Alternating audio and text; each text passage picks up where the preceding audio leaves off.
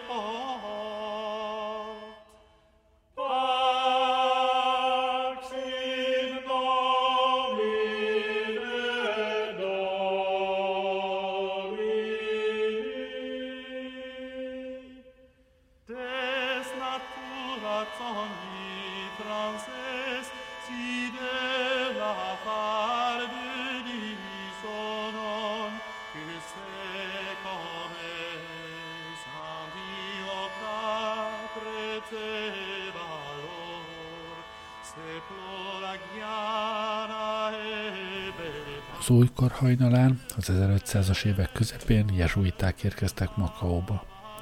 Azt követően, hogy a jezsuita rend megalapítója, Xavieri Szent Ferenc 1549-ben megérkezett Japánba, megkezdődött a keresztény térítés is. 1570-ben Omura Sumatada da, Omura Sumitada Daimyo áttért a katolikus hitre, és később Nagasaki kikötőjét is átadta a jesuita misszionárius atyákna a kínai sejemkereskedelem monopóliumával együtt. 1552-től 1800-ig 920 jesuita vett részt a misszióban. A 16. század végétől a sógunok fokozatosan szűkíteni kezdték a külföldi kereskedők és a keresztény misszionáriusok tevékenységét is. 1587-ben Toyotomi Hideyoshi betiltotta a Krisztusban hívők vallásgyakorlását, elrendelte a misszionárusok kiutasítását, bár nem kényszerítette ki a rendeletének betartását. 1596-ban azonban a császár kiadta újabb rendeletét a misszionáriusok kivégzésére. Számos papot és hívőt fogtak el, akiknek Makóban levágták be a fülüket és orrukat, majd megkötözve kocsira rakták, és egy hónapon át városról városra hurcolták őket. Végül a vértanúkat egy Nagasaki melletti dombon keresztre feszítették. 1614. január 27-én azonban már ediktum tiltotta be a kereszténység minden formáját. Kiutasították a Szigetországból a hittérítőket és a keresztény vált japánokat is. 1635 és 39 között különféle külkapcsolatokat korlátozó és tiltó rendeleteket adtak ki, amelyek fokozatosan az ország elszigetelődését szolgálták. az izolációt a külföldi hajók kikötésének tiltásával és kereskedésének korlátozásával, a japánok kiutazásának és a már külföldön lévők visszatérésének betiltásával fokozták. 1636-ban Tejima szigetére száműzték a portugálokat. 1637-ben a simbarai felkelés leverése után aztán véglegesen megpecsételődött a kereszténység sorsa Japánban. Az izoláció 1854-ben Perry expedíciójával ért véget, amikor a Tokugawa shogunátus képviselői és Matthew Carlton Perry, amerikai hajóskapitány a Tokió melletti Kanagawa halászfaluban megkötötte a japán-amerikai barátságról és békéről szóló egyezményt.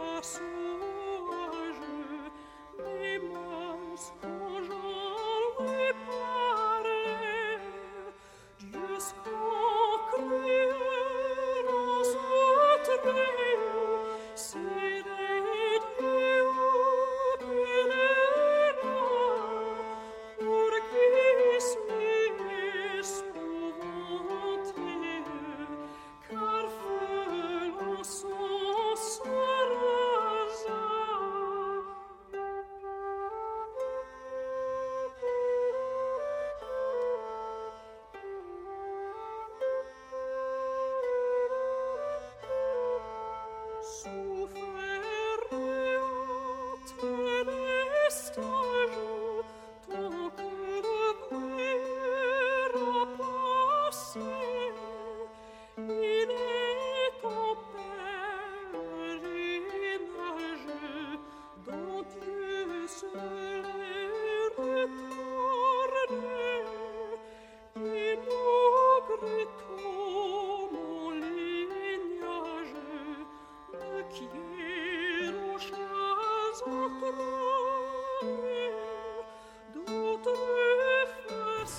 Forrásaim szerint a magyar parlamentben a keresztény üldözés szó először 1920.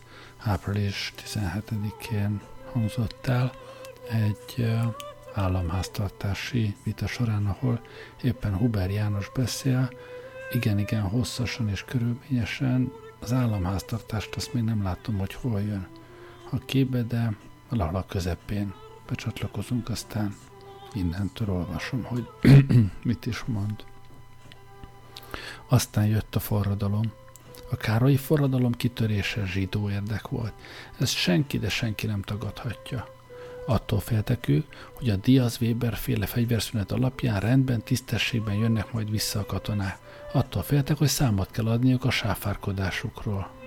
Féltek a magyar nemzetnek lesújtó kezétől, és ezért kellett a forradalomnak jönnie, ezért fogadták meg, illetve fogadták meg a leghitványabb magyart, Károlyi Mihályt és zsidó vezetés alatt csinálták meg ezt a forradalmat. Nem a leghitványabb magyar a főoka ennek, hanem az ő társasága, az ő motorjai voltak a szellemi előidézői, egy jászi, egy díner dénes, egy bíró, kunfi, és nem tudom, hogyan hívják őket, de majdnem 9 részben zsidók voltak, és az a politika, amelyet a Károly korszak alatt folytatta, úgy a bel, mint a külpolitika, teljesen magán viseli a zsidó pecsétet, a zsidós templit és aztán jött, én csak tényeket hozok ide, konzekvenciákat nem vonok le, csak száraz tényeket sorolok fel, amint az egész magyar népen élne, a proletár diktatúra, amely nem volt egyéb, mint zsidó uralom, zsidó diktatúra.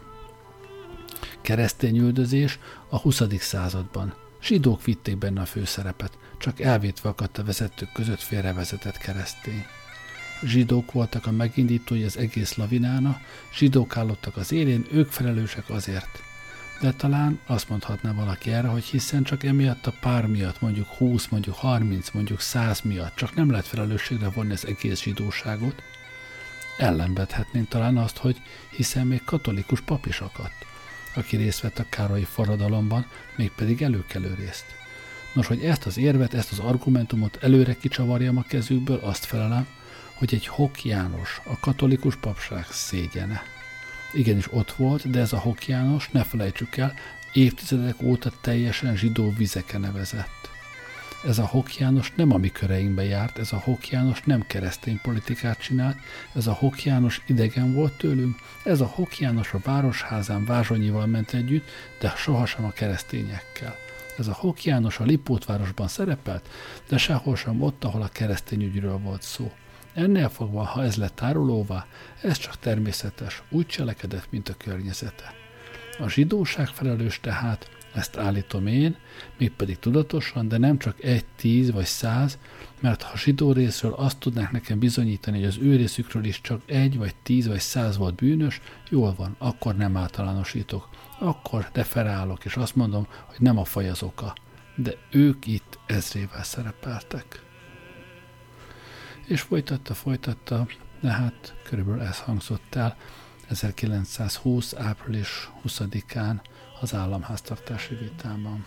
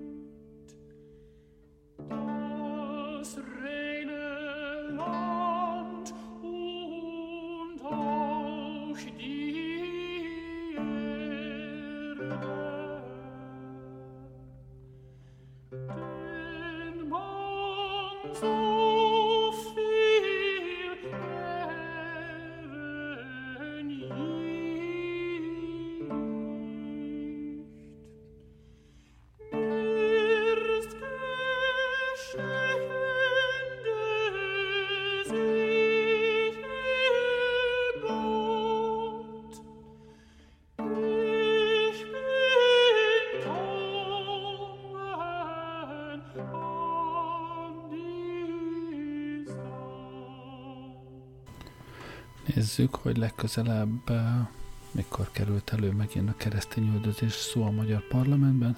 Meg is van, igen. Ez még mindig 1920, de már május 18-a Szmrecsányi György eh, urat illeti a szó. Tisztelt Nemzetgyűlés! Az utóbbi hetekben, illetőleg az utóbbi időben a nemzetgyűlésben, a sajtóban és általában a társadalom egyes rétegeiben az Ébredő Magyarok Egyesülete ellen olyan hangok hallatszottak, amelyeket én, mint az Egyesület időszerinti elnöke, szó nélkül nem hagytam. És hogy ma sürgős interpellációra kértem engedélyt, az abban leli magyarázatát, hogy azóta a kormány részéről is olyan intézkedések történtek, amelyeket azzal a politikával, amelyet mi képviselünk, egyáltalán nem találok összeegyeztethetőnek. Weiss Konrad kiabál közbe, keresztény üldözés. Szmecsányi György folytatja. Azt hiszem, abban nekem senki ellen nem mondhat, hogy a Károlyi féle defetista forradalom után és a kommunista rémuralom után nemzetvédelmi intézményekről kell intézményesen gondoskodnunk. A nemzetvédelmi intézmények között merem határozottan állítani, már csak a múltban szerzett érdemeinél fogva is az Ébredő Magyarok Országos Egyesülete első helyen áll. Mielőtt a dolog érdemére, interpellációm tárgyára rátérni, méltóztassanak megengedni, hogy az Ébredő Magyarok Egyesületének alakulásáról és a Károlyi forradalom, a kommunista forradalom és azután az úgynevezett augusztusi átmeneti időszak alatt kifejtett működésről egészen röviden összefoglaló képet adja. Annál inkább szükségesnek tartom ezt, mert először, úgy látszik, nagyon sokan megfeledkeznek már arról, hogy mit köszönhetnek az ébredő magyaroknak – másodszor azért, mert annyi mindenféle váddal illették ezt az egyesületet. Felkiáltások a baloldalon zsidók részéről, hogy már a fogalmak kezdenek összezavarodni, tehát ezek tisztázása, mondhatom, nem csak az ébredő magyaroknak érdeke, hanem az egész magyar keresztény társadalomnak is. Az Ébredő Magyarok Egyesülete 1918. decemberében alakult meg, létrehozta a becsületes emberek utálata azokkal szemben, akik a defetista forradalomba kergették az országot, akik a hadsereget üllesztették, és akik az országot megkötözött, lehetetlen roncsként, tehetetlen roncsként dobták oda az ellenség prédájául. Az első nagygyűlést a Gólyavárba hirdették meg 1919. január 19-én méltóztatik emlékezni arra, hogy amikor ezek a lelkes magyarok oda mentek és bizonyságot akartak tenni az ő keresztény és magyar mi voltukról, és azon kívánságoknak akartak kifejezést adni, hogy itt az internacionalista, szociáldemokrata zsidó rémuralomnak helye nincs, akkor a tengerész különítmény, közbevágás zsidók vezetése alatt, Zsidók vezetése alatt neki ment a gólyavárban ülesezni akaró ébredő magyaroknak, azokat véresre verték és kényszerítették őket, hogy az internacionális éneklésekor kalapjukat levegyék és új vonuljanak el. A becsukások, az üldözések napirenden voltak. Természetesen, amint a politikai viszonyok rosszabbodtak, az állapot is állandóan rosszabbodott. A kommun alatt az Egyesület működését már természetesen alapszabályszerű működését teljesen lehetetlené tetté, mert helységgel nem bírta, és egyáltalán semmiféle eszközzel ahhoz, hogy egyesületi életet éljenek. Ekkor, tisztelt ház, az Ébredő Magyarok Egyesülete, és minden túlzás nélkül legyen mondva, azt az ellenforradalmat, amelyet a június 24-i dátumról ismerünk, az ébredő magyarok csinálták. És ha nem sikerült, az csak egy hitványárulásnak köszönhető. És így tovább, és így tovább.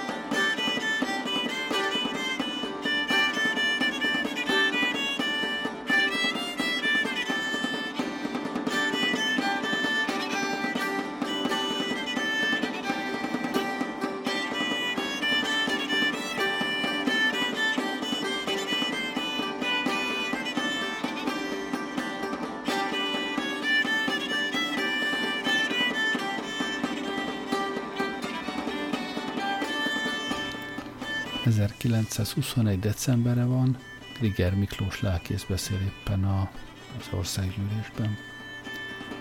T-nemzetgyűlés. Amit a miniszterelnök úr a Magyarországi zsidóság helyzetéről mondott, azt nagyjában magamévá teszem. Tény, hogy a zsidóság a háború előtt magához ragadta a pénzügyi és gazdasági élet terén a hegemóniát. Tény, hogy a zsidóság egy része részt vett a lelkek forradalmasításában. Így, hogy egyebet ne említse, a Nemzeti Tanács túlnyomó többsége, úgy gondolom, de nem esküszöm rá, zsidókból állt. Az is tény, hogy a kommunizmusért való felelősség nem kis részben a zsidóság radikális rétegét terheli. Ezt a kommunizmus bukása után maga Vázsanyi Vilmos is elismerte egy hírlapi cikkében, és bár Sándor Pál tisztelt képviselőtársam azt mondotta, hogy a kommunizmusban résztvevők 90, de inkább 95% a keresztények aránya, és talán csak 5% a zsidóságé, erre azt mondhatom, hogy ha ez így volna is, a vezetők 95%-a viszont ebből az 5%-ból került ki. A kommunizmus bukása után szinte természetes reakcióképpen erős antiszemita áramlat kapott lábra, és Isten csodája, hogy az ellenforradalmi harag hullámait még nagyobb szörnyűségek nélkül tudta megúszni a hazai zsidóság. Aki ezt nem hiszi el, el fogja hinni, ha megérti az oroszországi vörös uralom bukását. Az oroszországi vörös uralom bukása után Oroszországot olyan antiszemita hullám fogja elborítani, amelyhez foghatót a világ még nem látott. Én a tetlegességre hajló antiszemitizmust és a programszerű fellépéseket akkor is elítéltem és kárhoztattam. Elítéltem, elítélem és kárhoztatom azért, mert pofoszkodással, amely pofoszkodással egyébként néhány szemita típusú kereszténynek is jutott valami, a zsidó kérdést megoldani nem lehet. Mert tudom, a világon sehol annyi pogrom nem volt, mint Oroszországban, és mégis Oroszország az, amely Leninék és Troszkiék hajárma alatt nyög, és végül, mert a gyilkosság a keresztény etikával ellenkezik. A gyilkos, akár keresztény, akár zsidó vért tapad a kezéhez és lelkéhez, tiprója és nem követője Krisztus tanainak. Már akkor hirdettem, hogy a zsidó kérdés nem az erőszak eszközeivel, nem a zsidószidással, hanem a galíciai beözönlés megakadályozásával, a csemegi kódexben a zsidó szellem javára biztosított rendelkezések megváltoztatásával, a gazdasági, kereskedelmi és pénzügyi életben való bekapcsolódással, a gazdasági életben való felülkerekedéssel kell megoldani, és már akkor is hangoztattam, hogy nem szabad egy egész felekezetet, vagy egy egész fajt, néhányna, vagy akár sokaknak az eltévejedésért felelősségre vonni és elítélni.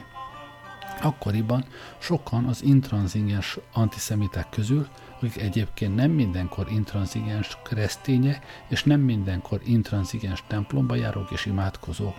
Követ dobtak rám, főleg azok, akik a zsidóságnak csak két rétegét látták és vették észre kapitalista zsidóságot, amely a kapitalizmus túlhajtja, csillogó ékszereivel és fényes fogataival szemet szúr, és a felforgató, úgynevezett intellektuális zsidóságot, mely a kommunizmus idején a keresztény üldözés terén tényleg vezető szerepet játszott. Nem vették azonban észre a zsidóságnak azt a harmadik rétegét, bekiabálás nagy tömegét, 90%-át azt a kispolgári elemet, amely józan, belátó és kommunizmustól épp olyan távol áll, mint jó magam.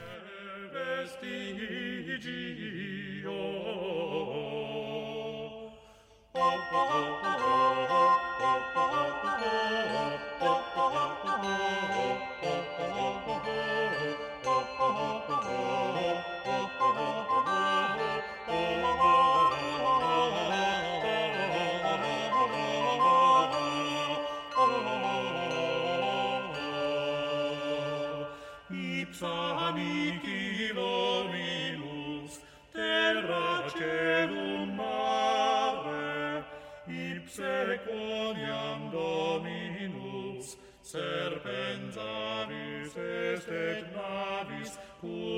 Deus non difficile, sed impossibile vias, investire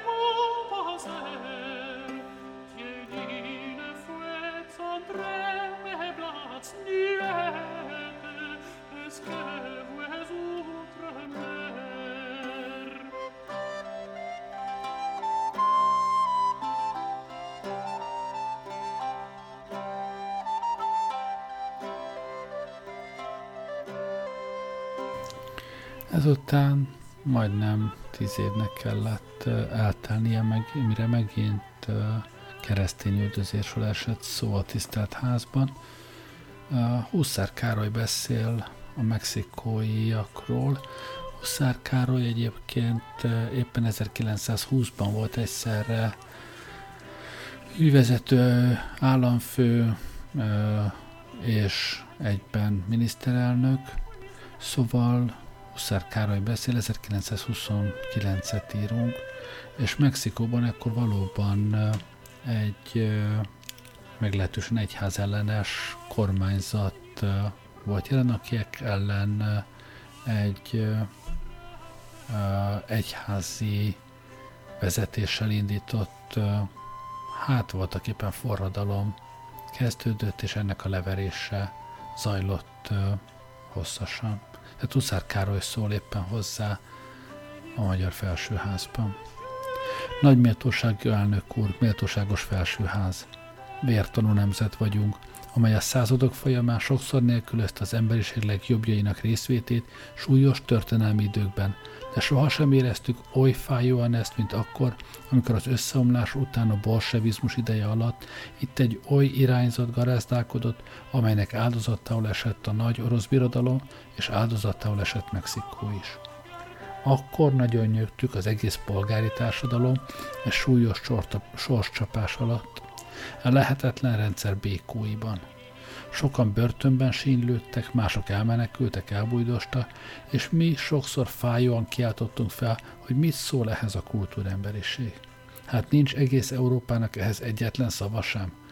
Hasonló fájó szívvel nélkülözzük a trianoni békekötés, illetve a trianoni szerződésnek ránk kényszerítése alkalmával a művelt emberiség legjobbjainak rokon szemvét, és hogy a világon nagyon sokan vannak, akik teljes közönyt tanúsítanak a magyar nemzetnek, és ennek az ezer éves államnak minden bajával szemben, és nem veszik tudomásul azokat a nagy bajokat, amelyek reánk és erre az egész európai sarokra következtek azzal az esztelen és botor szerződéssel, amely egy ezer éves államot és gazdasági rendszert rombolt szét.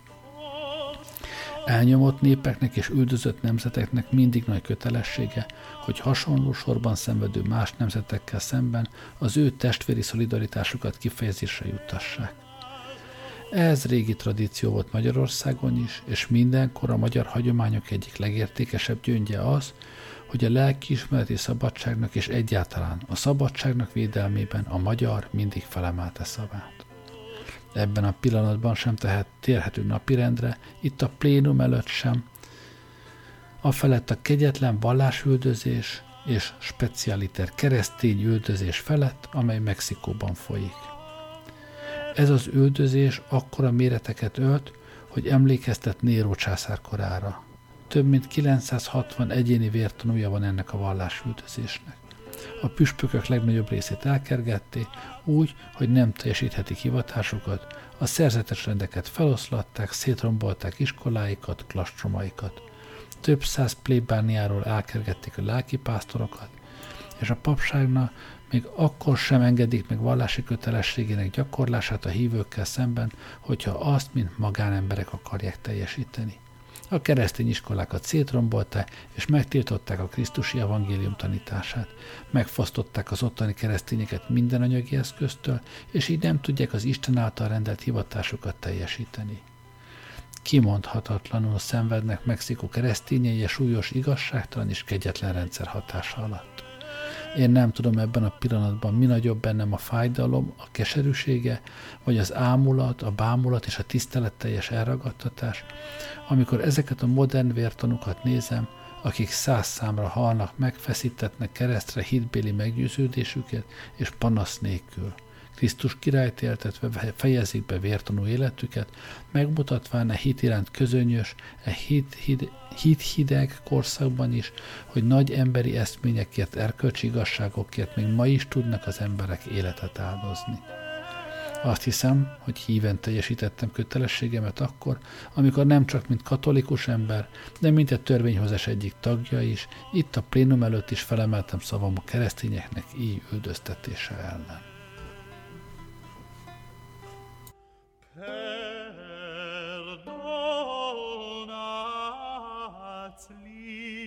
copse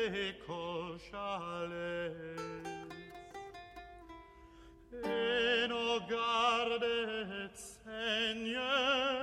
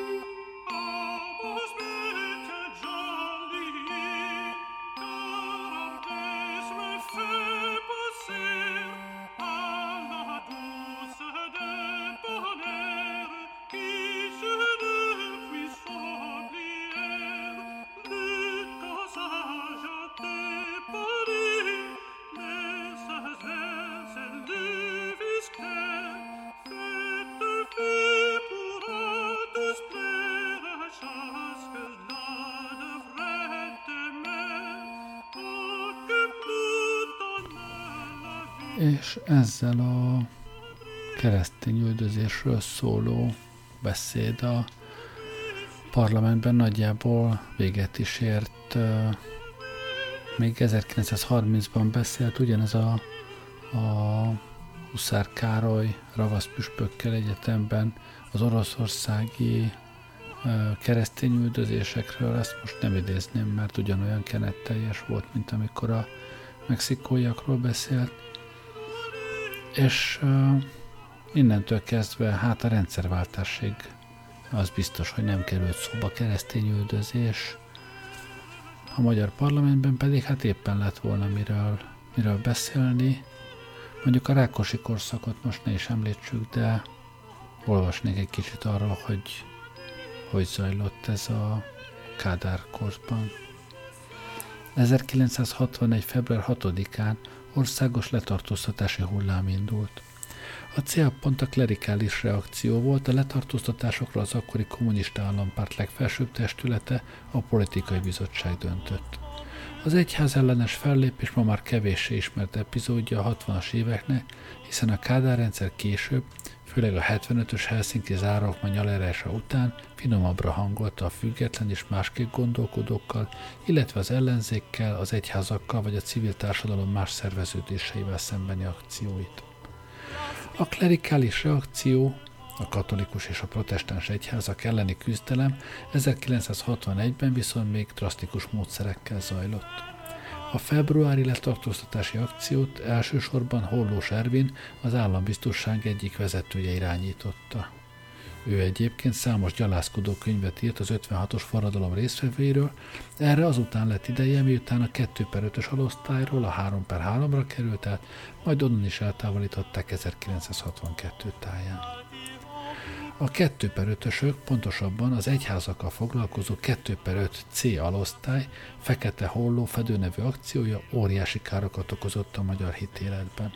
Ám az állambiztonságiaknak még így sem sikerült teljesíteniük a politikai elvárásokat. Pedig az állambiztonságiak valóban igyekeztek. 456 ember tartóztattak le 1961. február 6-án, Budapesten 392 egyházi vagy egyházakhoz kötődő szemét vettek őrizetbe, vidéken pedig további 64-et.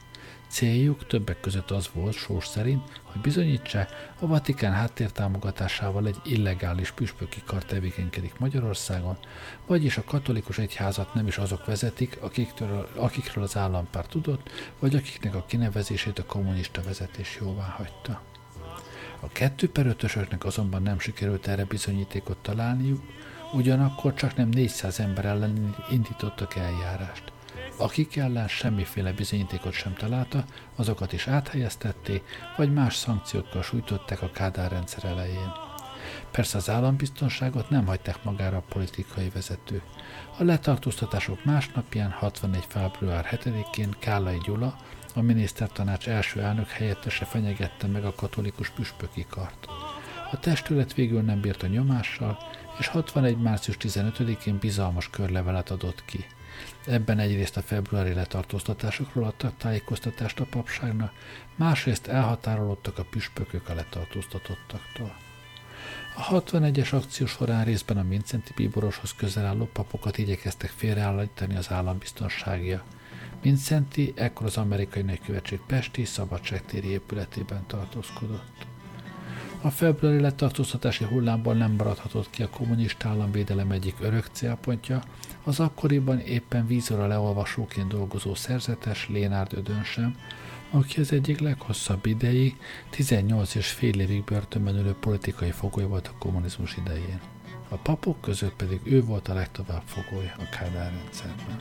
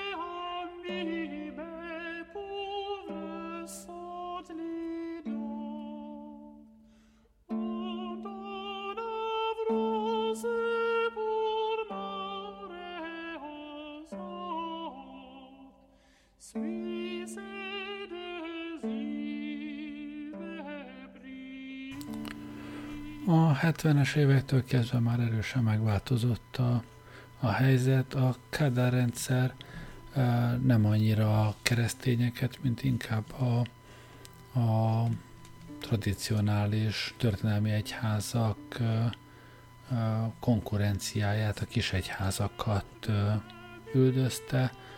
Itt gondolok elsősorban például a Mulányi féle bokor közösségre, vagy a, a baptistákra akár, akik a katolikus, illetve református egyházaknak, amelyek hát meglehetős szorosan összefonódtak az állampárttal, illetve a különböző titkosszolgálatokkal, tehát akik ezeknek konkurenciát jelentettek, ezekre sújtott le leginkább az állami keresztényüldözés. Mondhatni, hogy ez egy nagyon szelektív keresztényüldözés volt. Úgyhogy talán nem is lehet valódi keresztényüldözésről beszélni, onnantól kezdve egészen napjainkig, amikor ez viszont hát mindannyian tudjátok, hogy milyen súlyos méreteket öltött. Ennek a múltjára akartam egy kicsit rávilágítani, milyen is volt az, amikor ezelőtt is volt keresztény üldözés a világban, illetve Magyarországon. Köszönöm, hogy velem voltatok ma este, jó éjszakát kívánok, Gerlei Rádiózott.